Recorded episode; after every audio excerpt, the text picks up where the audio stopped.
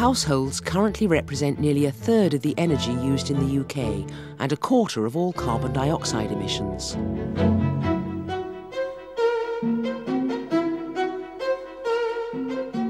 With nearly 4 million new homes planned in the next 20 years, the challenge is to reduce the environmental impact of both existing and new houses to a sustainable level. Both the public and private sectors are experimenting with a range of initiatives, some radical and innovative, others relatively simple but no less effective.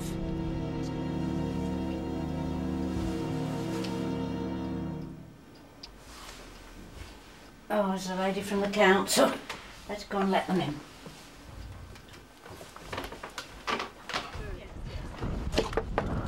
Hello, Mr and Mrs Patterson. Yes. Chris Gilchrist from the council. I've come to look at your heating. I know, madam. Come in. Right, so you're having trouble with your hot water? Yes, we are, yes. It's, don't know whether it's on the right temperature or not.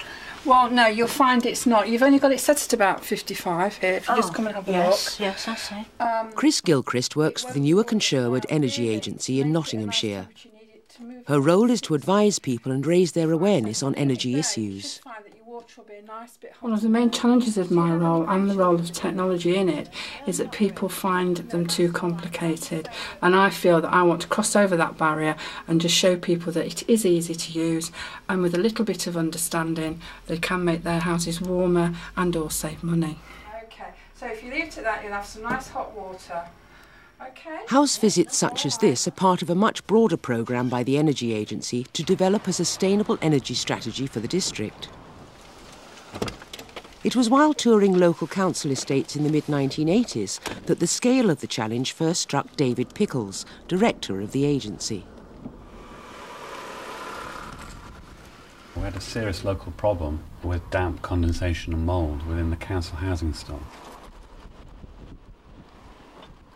Now the problem was so serious that we had local GPs regularly writing to us saying that whole families were attending with respiratory problems. We were also appalled by the discovery that each winter we had a significant increase in mortality amongst our pensioners. When the external temperature dropped below -4 for more than 3 days, there was a huge increase in death rates. It's what our housing department called the annual cold, which is appalling, really. It soon emerged that these health problems were linked to fuel poverty. People simply couldn't afford to heat their houses adequately. This prompted Pickles and his colleagues to set up long-term plans for improving the energy efficiency of the existing housing stock. No. You're using it in manual like that, are you? Yes. So you've never actually run it in automatic? No. Coupled to this has been a drive to help people understand how best to use the heating systems available to them. Right, and why did you start using it on manual? Why did you put it back? I found it better. Sorts of problems that people come to me with is ones of lack of understanding on how to use their central heating correctly. That is where they tend to waste an awful lot of money because they don't know how they can get the best from it. Very often you find that they actually have the central heating running their lives and not them running the central heating. Up and down like that as you want it. That's right. Yeah. The behaviour of households can have a significant impact in terms of not only their fuel and water bills, but in terms of their environmental impact as well. And advice and guidance is an important issue. Yes. So if anything was to happen to your husband, if he was ill or anything, what would you do? Shout help, I think.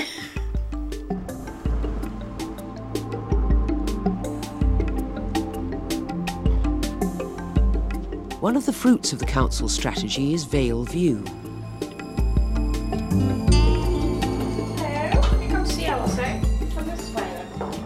Once part of a derelict housing estate, it now provides sheltered housing for the frail elderly. It combines a simple architectural design with sufficiently high levels of insulation to make even electric heating economic. Hello, come in.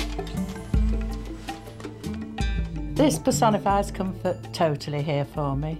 The flat's lovely, small and warm and compact. There's every convenience here for me. there's all the modern things like the lovely double glazed windows which keep the place nice. It's heated with storage heaters. They're electric storage heaters. There's one in the bedroom and one in the sitting room. I don't use the one in the bedroom because I don't find that it's necessary. Other persons may do, but I don't personally.